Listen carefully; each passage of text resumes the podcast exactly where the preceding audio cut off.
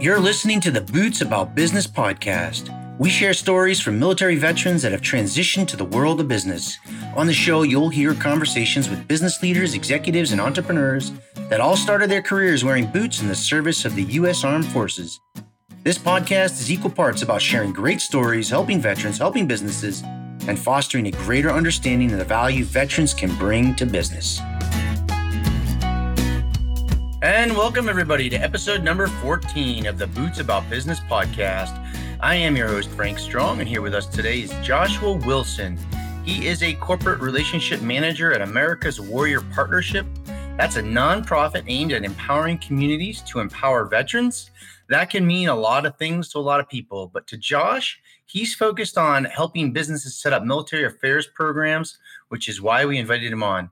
If you are a leader in business or work in HR, recruiting, and want to attract and retain more veteran employees, you're going to want to stick around this one. Josh, welcome to the show, sir. Yeah, thank you for having me, Frank. Yeah, thanks for coming on. So, we always spend the first part of the interview just kind of reminiscing, no kidding, there I was, right? Why you joined the Marines? Why why the Marines? Right. So, uh, I come from a pretty small town. I graduated near the bottom of my high school class. I was kind of a skip at school type, want to go fishing type, and the Marines were the best opportunity that we had. We didn't have a lot of work in Central Georgia at the time, so it was uh, just good work. And obviously, I wanted to be a hero, young idealistic man. yeah, you know, I can't help but throw a joke. You know, bottom of the class, you went to the Marines, right? yeah, yeah. uh, I'm just kidding. What, what was your job in the Marine Corps? What did you do? Uh, the code was 6531 aviation ordnance. And uh, I was one of the lucky ones uh, because I got to work on all the different rotor wing aircraft. So skids and 53s and frogs. Yep. Very cool. So swinging with the wing, swing with the wing. Isn't that what they say? Yeah. Well, they got a lot of cool sayings. Uh, ordnance is IOUS. Uh, if you ain't ordnance, you ain't. And the S, uh, we'll leave it to your audience yeah. to figure it out. Yeah, I, I don't know. I mean, maybe the guys at Cherry Point can shout that across the the way there to the Zoom. But where did you go when you were in, in the service? You go anywhere special? Yeah, no, I did the 26th MEU on the USS Iwo Jima, and I thought it was going to be a six month boat ride, but they sent us over to Al Asad, Iraq. And so I was there for four months, and I, I got to, it was just two of us from our parent unit. So we kind of like we got to hop through a few units. I got to see how the West Coast Marines roll, which was really cool. And then went to uh, Djibouti and did seven months there, and that was pretty awesome as well. Yeah, and for anyone uh, that's listening that doesn't know what a MEU is, that is a Marine Expeditionary Unit, right? So what is that briefly? Oh, so the Marine Expeditionary Unit, it, it's, it's an amazing thing to see when they leave and when they come. But essentially, it is a joint task force. The Navy has a huge ship, the Iwo Jima. is loaded full of sailors, and we've got all these different fixed wings and people from different units to have a couple different skids. Some Harriers are on board, some 53s, and we're just out there operationally ready in the Mediterranean or wherever the other MEUs go. And so that's what it looks like. Yeah, and the, the idea is to project power, right? You can you put a bunch of Marines on the beach anywhere in over the seas. I guess I've heard I've read recently they're getting away from the over the horizon concept that they've had forever. That's something coming down in the next 10 years. It'd be interesting to watch. Have you heard anything about that? I haven't heard about it specifically, but I had a discussion with another buddy of mine who's still in, and we were just talking about the the changing landscape. The idea that you take this huge ship full of infantry and stuff like a MEU and all these aircraft, and you, you just kind of scatter out throughout the Middle East. Yeah, it's going to be different. It is going to be different. And it's going to be different because the world is changing, right? Yeah, it's funny that you say infantry because it's a good way to I think think about the Marines. It's really what they are is naval infantry, but you know they're getting rid of like tankers and and all kinds of things like that. So it'll be really interesting to see how that unfolds. One of the questions I always ask people is what what was your worst day in uniform? So my worst day in uniform was entirely brought on by myself. I, I didn't realize it, but they were setting me up to potentially get a, a meritorious promotion. I was going to go before the board, and I didn't realize this. And this was actually during the MEU I was on the unit, I showed up to work with my awards crooked, just a little crooked. And so I walk in front of the sergeant major, first sergeant, and my staff sergeant. They're all having a cup of coffee. They're close. And he says, Hey, you need to fix that. So I go to fix it. He says, Take your jacket off. I'm trying to fix it on the outside of my jacket. He says, Take your jacket off. So I take the jacket off and I reveal that I actually still have a PFC undershirt. And so it was wild. I mean, I got roasted for a good 24 hours, and uh, they had me go get like all my possessions and like bring them here and move them there. It was like boot camp all over again. And that just day was so intense, man. It was it was such intense grilling. But I mean, it's obviously good stuff. It's it's funny. It's when you're in dress uniform, the Marine uniform, you don't see anything that you're wearing underneath, right? It's it's it's a complete coat that that covers your upper body and you guys wear I, I remember seeing guys wearing all kinds of stuff. They'd have like harley davidson shirts and all that kind of thing underneath. You never knew what they were wearing. But there is a prescription right? You're supposed to wear i think a white t-shirt. Isn't that the prescribed uniform? Yeah flat white tee and then you're wearing your tan overshirt you tie and, and yeah. the green over jacket. Oh, you were wearing a service uniform then. You weren't wearing dress blues. It wasn't dress blues. It was service outfits. That's right. Okay, but you had a you had a tie on, so your top collar was buttoned up. That's right. Right, so you can't see what's underneath. Got it. All right. So the flip side of that question I always ask: What was your best day?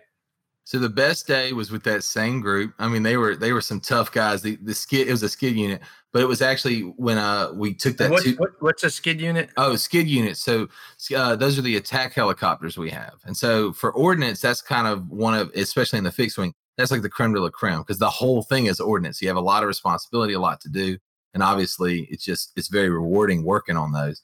But when we did the MEU and we went out toward Iraq, the best day was I just had this really perfect day where I'd gotten a qualification CDI. I was riding around on these, they're kind of like mules or gators, but they're essentially aircraft vehicles. And we're riding around, and I was helping maintenance control, calling aircraft, loading aircraft.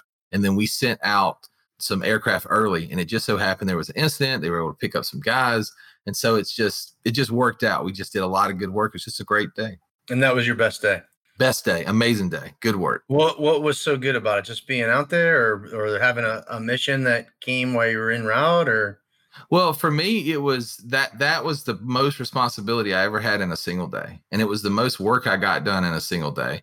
And so it was just this massive feeling of accomplishment because you know deployments, as as many of you guys out there who've been on deployments know, they come in ebbs and flows, especially if you're not necessarily in this extreme hot zone which it wasn't that hot in that time. And so it was just a really good day to to feel alive. Yeah, for sure.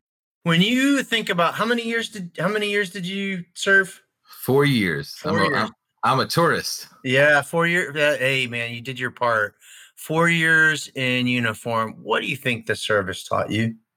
A lot of things, but the the the biggest thing that I still remember, and it's the difference between a guy who is struggling with a high school in rural Georgia and, and who I am now is the military showed me that if you push yourself, you can do great things. And physical training is something that seems so minute to people who've never done it. But when you realize that any anyone's body, because you see other body types as well, can be shaped, and then you see their mind shaped as well, it tells you that the possibilities are limitless by experience, not by you know imagination. And so you carry that with you forever. That's probably my best gift. Yeah. And then so you did 4 years, you were thinking about getting out. What was um why did you leave the service? What was your plan? Yeah, so I mean, as a young, I, I, went in on my 18th birthday, right? And so I was a fresh 22, and I, I really loved the Marines. Um, I did. It, it was for me. It was just what else is out there? The same thing that got me in is the same thing that got me out. I just I wanted to know what college was like. I wanted to go meet girls who didn't know military guys. I wanted to go see countryside. So I just I wanted to continue independently exploring. Yep. You ended up going to college and then, you know, for a kid at the bottom of his high school class, you went to law school and you know, obviously you've got some brains if you're going to be a lawyer. You're a licensed attorney, right? Mm-hmm. Yep. Why law school? Right. So it was li- it, so a similar thing in terms of choosing branches. It initially wanted to go Navy, just thought Navy was cool. Marine recruiter was like, "We're better, we're the best," and I was like, "Are you really?" And he, he sold me on it. I believe that the Marines were harder, hard charger was going to be a more competitive environment, and it just kind of drew me because I really wanted to be ambitious. I hadn't ever really been ambitious. I wasn't a great athlete or anything in school, so I just wanted to know what it was like. And so law school is kind of a similar thing. If I could tackle the Marines then why not tackle something that's kind of elite? And then I was interested in law because I'm interested in justice. And so the same thing with trying to get the MBA at the same time. It was like this is going to be challenging. That that was yep. what it was about. And did you? You got your MBA at the same time, so you got a dual degree. I did. Yeah, that's rough, man. Good for you. Long days. Yeah, I can't imagine, you know, litigation theory and managerial economics at the same time. You didn't stay in law. You are now with America's Warrior Partnership. Tell us what attracted you to go there and then give us the the elevator version of what that is. So, I was working alongside, I was in the public defender's office in Augusta, Georgia. I was working alongside attorney named Jennifer Cross. And, you know, we talking back and forth, and I met her husband now, or future husband, but uh, his name is Scott Cambers. Scott Cambers works in America's Warrior Partnership. And he said to me, he said, Look, and I, I was explaining to him that I liked law, but I wanted to branch out and help other types of people. He said, Well, you've been advocating for people who are indigent, people who are poor have you ever thought about advocating for veterans? And I said, well, you know, I only did four years. I'm not really someone who could speak for the military because I haven't been in for 30. So it was an interesting kind of thing. I joke about the tourist stuff. And he said, you know what? You made the most of the military. You made the most of the GI Bill. You do good at helping these folks. Come help our folks. So he really kind of gave me a pitch and I got excited about it. I missed the military at that point yeah. really badly. And so I, I thought being around veterans would give me a sense of community. And it was interesting because the more I learned about our organization, the more I realized everyone is looking for community. And then to tell you about America's Warrior Partnership, America's Warrior Partnership, when they say they empower communities to empower veterans, what we mean is that we have communities all over the United States where we're looking for veterans where they live so we can help them where they live. It's not completely remote or completely isolated. At the same time, there's huge national organizations like the USO, VFW, Gary Sinise Foundation, honor bound there's these big organizations and they have a lot of resources so our mission is to get those resources and bring them to the local community so you can actually go right directly to where the vets are and speak with them and talk with them. And so it's an actual community. So it's the same thing i was missing. Is kind of the thing we're doing. So it's part and parcel. Yeah that makes a lot of sense. And then they they hired you to work on a specific program right? The corporate veteran initiative. What is that? Why did the partnership start it? And and then what do you do specifically I got you. Yeah. So the Corporate Veteran Initiative had been sort of a, a, a, concept program, and it was only active in one organization, and that was AGS. They were our, but they piloted it with us. And so when I was brought on by Jim Lorraine, our CEO, he explained to me, we are doing amazing things in the communities, right? We're reaching out to military veterans and military family members. But what we're looking for as well is to bring in people who want to volunteer, people who want to give back, and people who can lead. Because you can look at a specific town in the United States and know that they have a certain percentage of maybe homeless veterans, mm-hmm. or that they may have high suicide rate among military connected citizens. But if we had more leaders and we had more people who are actually working in the corporate sector, we could help them, right? yeah. maximize their GI Bill. They still need resources too, but we could also encourage them to get involved. So it's really trying to build that network the same way the military has officer and enlisted. We need people in the corporate sector who could, they have more financial means, they have more time, they can give back. So it's kind of a, a dual thing help them, help us, and then help the other population as well. What um where do you think businesses go wrong in hiring veterans? What what are the pitfalls? Well, some of the biggest pitfalls is they spend a heck of a lot of time planning large scale strategic operations when veterans are known to, be in certain locations. So you could spend an entire year coming up with your KPIs and your big time plans and figure out how you want to hire. You could bring on a lot of consultants, you could make a huge parade out of it. But at the end of the day, you need recruiters who understand military veterans. And so that needs to either mean you need to hire a veteran to hire other veterans, or you need to hire someone who's closely related. So that military spouse or family member. So that's one issue. A person who doesn't understand the branches isn't going to bring in veterans. That's why military contractors do so well. The second thing businesses do wrong is they don't go where veterans are. I learned this at the Value of a Veteran Recruiting Conference a couple years back, but military veterans, a lot of them have the GI Bill, so they're on the campus. So that's a huge place physically go to the campus, find a way in. And then they're transitioning out of the base. There's retention sergeant majors, there's people from specific units that want to help those military members who are getting out. Making a conscious choice to send your employees to make relationships with them will give you a real pipeline. And you can do that without having a large, expensive corporate plan. Right? You can do that even if you're a small organization. Yeah, I got it. So I want to talk a little bit about the military affairs programs, and I'm gonna I'm going to modify the question I was going to ask you just a little bit. Tell us, tell us what is a military affairs program within a business? What does that look like? And then what can other businesses learn from that? I got you. So military affairs programs are largely dependent on the industry, the size of the organization, and the budget set aside. Some military affairs programs are independent and they're they're led by one HR trained person, ideally a veteran. Others fall under diversity and inclusion. It's all in the family of human resources. But mm-hmm. every military affairs program, and they they look different. Some of them are focused on employee resource groups. Some of them are big on volunteering. Some of them are just military appreciation style groups. But regardless of the group, the one thing they have in common is they want to recognize and create a better quality of life for the military veterans in that company. And so that's the core thing that they want. And that's what we sort of pivot around when we're working with those programs. Mm-hmm. What do businesses get? Businesses with military affairs programs, what do they get out of that, right? Everything in business has got to have some kind of return on investment. Right. So what can they expect? There's a, a long laundry list of these things, but one of the first things they can they can expect is that they will retain more employees. Not just that military veterans stay longer. There's studies that show that military spouses stay longer to companies that treat them well. But also, uh, there's data out there that suggests that companies that have military programs that work really well have greater association between the employee and the mission, right? Professor Brooks Holtom from Georgetown University studies retention research, and he studied military retention. And we uh, worked with him in terms of trying to understand employee retention. And what we have looked at in his research is that there's a consistent trend between this idea of job embeddedness, and that's what he teaches. But job embeddedness happens when people feel like they fit in the community and they fit into the organization and that they align with the values. And so the military is something that's universally American. It's universally good for team building.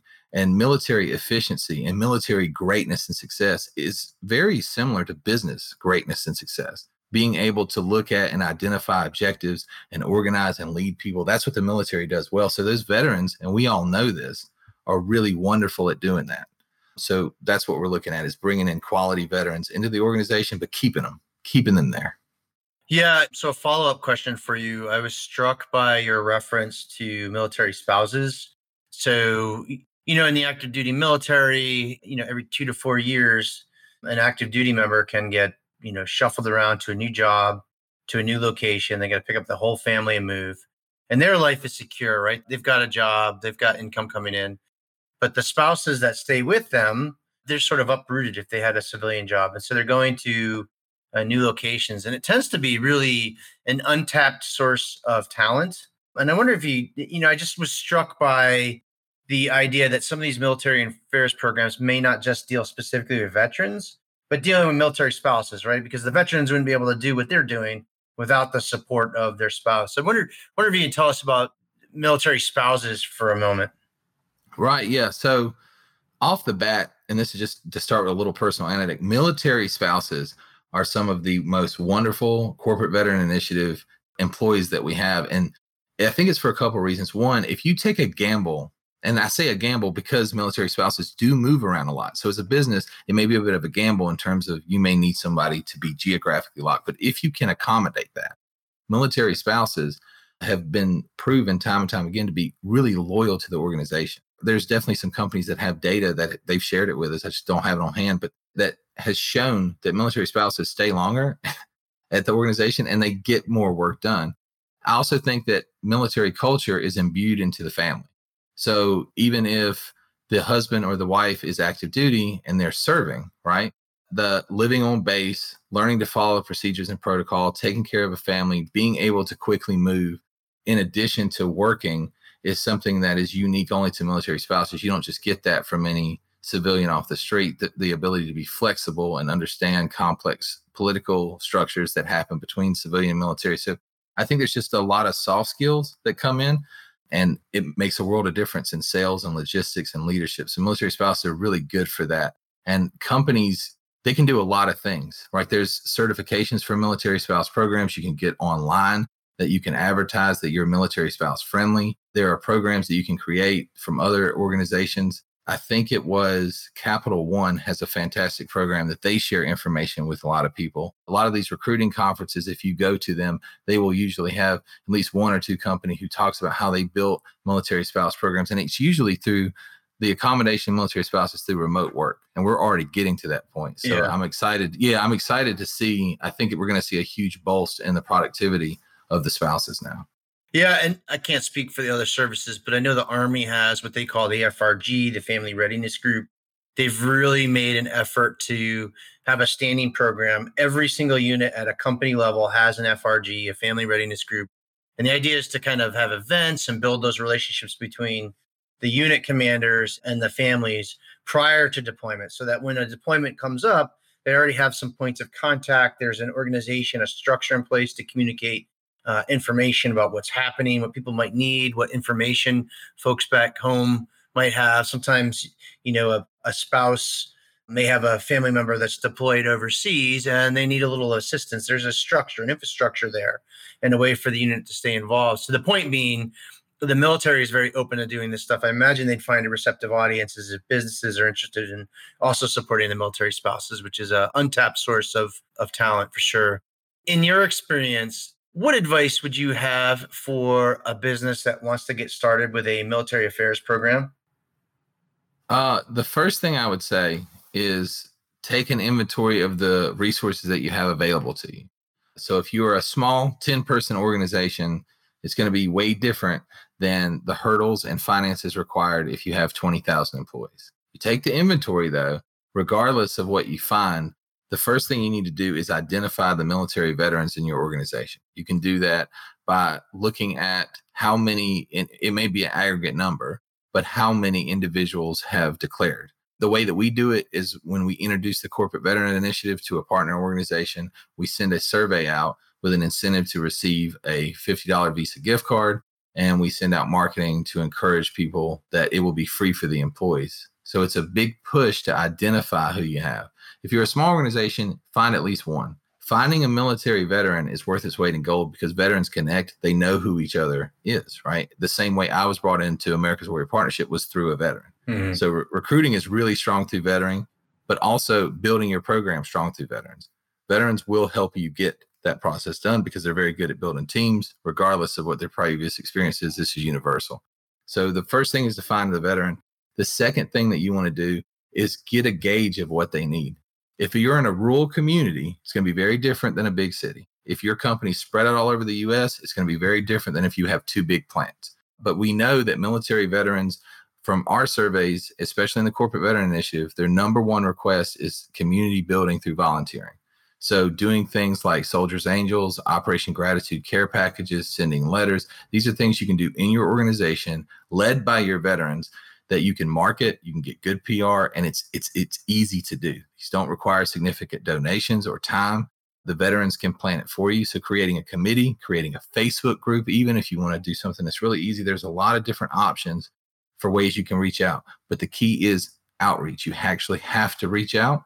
And that's the thing that we really focus on when we advocate for veterans. You got to give them a call, you got to get them on the phone or get them in that office room so that way you can have a face to face. Shouldn't be all email.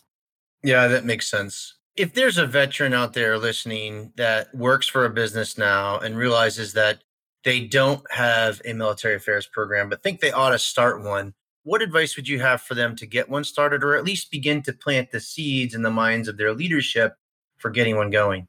Right. So, if you are in a position where you think that your organization would want to do it, you can speak with them directly and talk about planning. But I think the easiest way to do it, and it just garners some leverage off the bat, is to create a social media group where you say, Hey, if you're a veteran, will you join my social media group? See if you can get some interest going. So if you're in a company that has 100 employees and you have a group of 10 veterans that start a social media interest group and you guys, you know, talk or maybe you meet once a month, you have a Zoom call or something like that. That's a really good way, easy way. It doesn't take a lot of time to build a small network. Then if there's something that you need or something that you want or something that you want to do, you can go to your and it would be human resources you want to go to someone in human resources or a vice president ceo big time leadership and say we want to establish this as a bedrock of the company your chain of command may look different depending on the hierarchical structure of your organization whether it's flat or whether it's high you know you may have to go through many channels or just one but human resources is a great way to start because that's that's their focus on the benefit side. And so most companies would be very receptive to this. And I, I just think you'll have even more power if you have your group. Yeah. And there's um in the commercial side in the business world, there's a chain of command, just like there is in the military. Should a veteran that's thinking about doing this, should they check with their boss before going to HR or or sending a note to the boss to the CEO to try to get an appointment to talk about it? Like what, absolutely. What? Yeah. You have to use good sense depending on your organization. Because I think in some places, if you started to build a group on your own, you didn't tell your supervisor, it could be unsavory. So you have to use your industry and your business common sense on that one.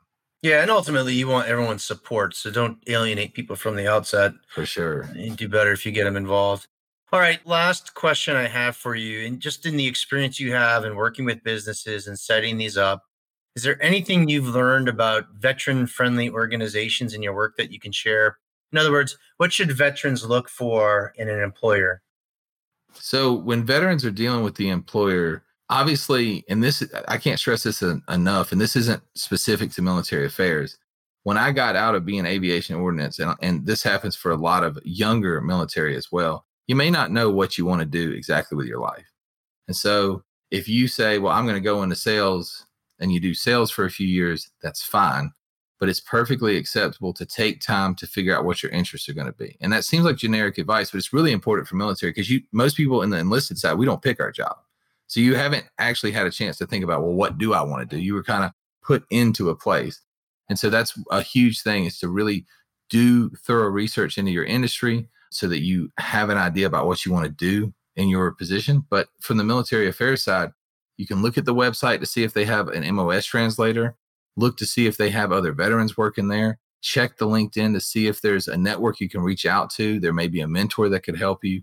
And then, obviously, and this goes to veterans looking for work and the companies, you could also reach out to us at America's Warrior Partnership Corporate Veteran Initiative. We can assist you in finding some of our partner companies. And if you're an employer, obviously, we can help you build a program. So there's there's that option as well. Yeah, and speaking of that, where can people find you online? Where can they find the America Warriors Partnership and specifically the Corporate Veteran Initiative? Where can people find you? We'll put these in the show notes. So go to bootsaboutbusiness.com. You'll be able to find all these links. Yeah, it sounds good. So uh, you can check us out at America's Warrior Partnership org backslash corporate veteran initiative. You could also do a quick Google search for America's Warrior Partnership if it's just easier for you to do that. On our main page, we're one of the programs. And for employers, you'll have a link where you can check out a self assessment to see how you compare to other companies' military affairs programs. And then there'll be a, a, form where you can apply to work with us. And then for veterans, you can enroll in a link. Let us know what your needs are, whether you're seeking volunteering, healthcare, financial, transportation, any sort of assistance. We'll see what we can find for you in our network. Or if you're looking for an employer, we can try to hook you up with one as well. Yeah, awesome. And where can people find you online, Josh? So if you want to find me, you can reach out to me via email. My email is open. You can reach me at jwilson at America's Warrior Partnership. Shoot me an email and I'll promptly respond and, and, work with any veteran, never turn a veteran down, any military connected employee, any spouse, anyone that needs anything. And obviously, employers are more than welcome to talk to me about partnership as well. All right, Josh, this has been great. Thank you so much for your service. Thank you for coming on the show. And thanks for all you're doing to help connect veterans and businesses. Thanks for your service and your time, Frank. Thank you for listening to the Boots About Business podcast. Please know you can subscribe to this podcast wherever you catch your podcasts. And while you are there, won't you leave us a nice review? It'll help the show and in turn help other veterans. Finally, if you know someone that's a veteran in business or is an entrepreneur with a story to share, hit us up using the contact form on the show's website. That's bootsaboutbusiness.com. That's all one word, bootsaboutbusiness.com. Until next time, I am your host, Frank Strong, out here.